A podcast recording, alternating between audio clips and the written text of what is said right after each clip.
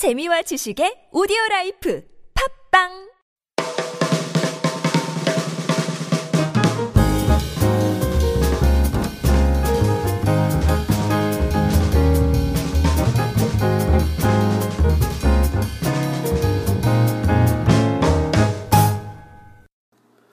오늘 함께 나눌 말씀은 사무엘상 26장 13절에서 25절까지입니다. 21절에서 25절까지를 읽어드리겠습니다. 사울이 대답하였다. 내가 잘못했다. 나의 아들 다윗아 돌아오너라.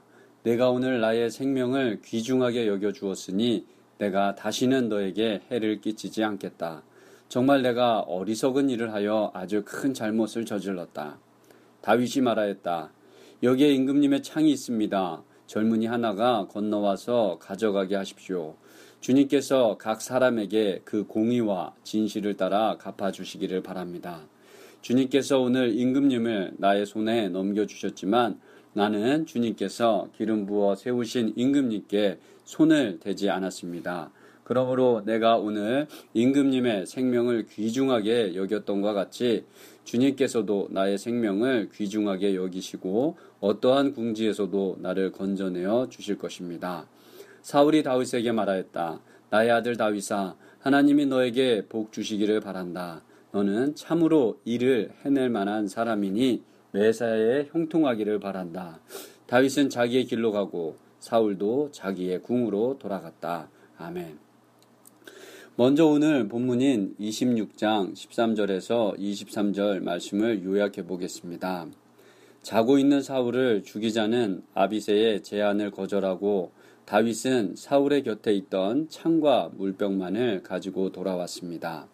그리고 산 꼭대기로 가서 사울의 진영을 향해 외칩니다. 그것은 사울을 지키는 임무를 다하지 못한 사울의 부하 아브네를 책망하며 사울에게 자신의 무고함과 억울함을 호소하는 내용이었습니다. 다윗이 외치는 이 말을 들은 사울은 자신의 잘못을 시인합니다.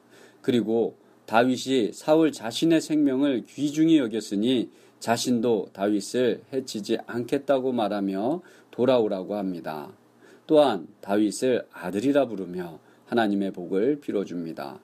이렇게 다윗과 사울은 서로 복을 빌어주며 각각 자신의 들의 길로 갑니다.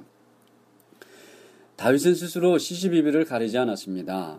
모든 것을 하나님께 맡겼습니다. 하나님께서 모든 것을 알고 계시기 때문입니다. 또한 하나님은 세상의 주관자이시기 때문입니다.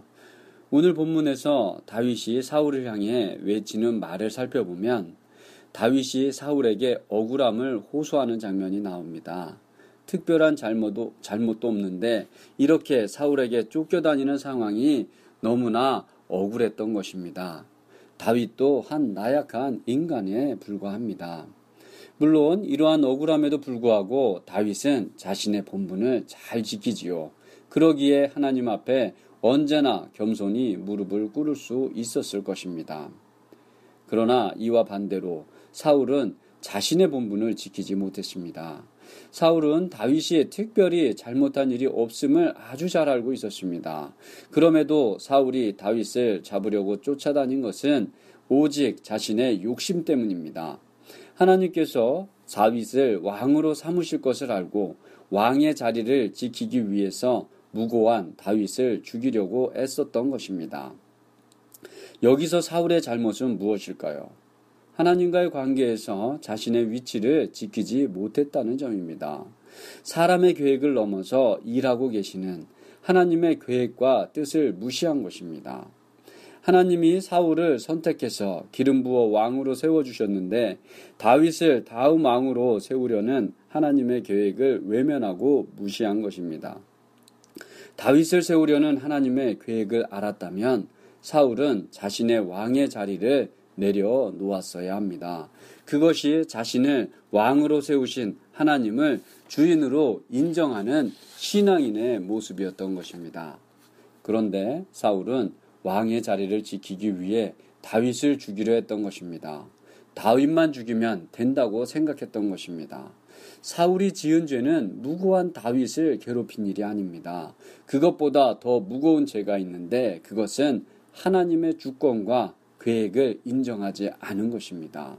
하나님이 주인 되심을 인정하지 않고 사울 자신이 주인이 되고 세상의 주관자가 되려고 했던 것입니다. 그것이 바로 바울의 사울의 죄인 것입니다.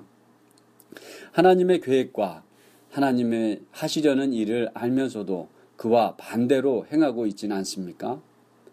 그것도 나의 욕심과 나의 계획 때문에 말입니다. 만약 그렇다면 그것은 하나님을 나의 주인으로 삼고 사는 삶이 아닙니다.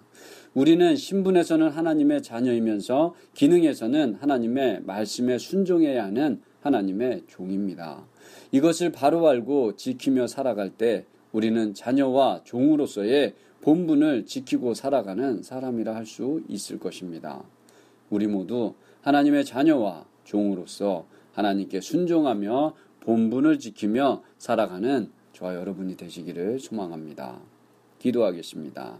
나의 욕심으로 인해 하나님의 계획과 뜻을 무시하는 자가 되지 않게 하소서 하나님을 삶의 중심에 주인 삼아 겸손히 순종하는 자가 되게 하여 주시옵소서.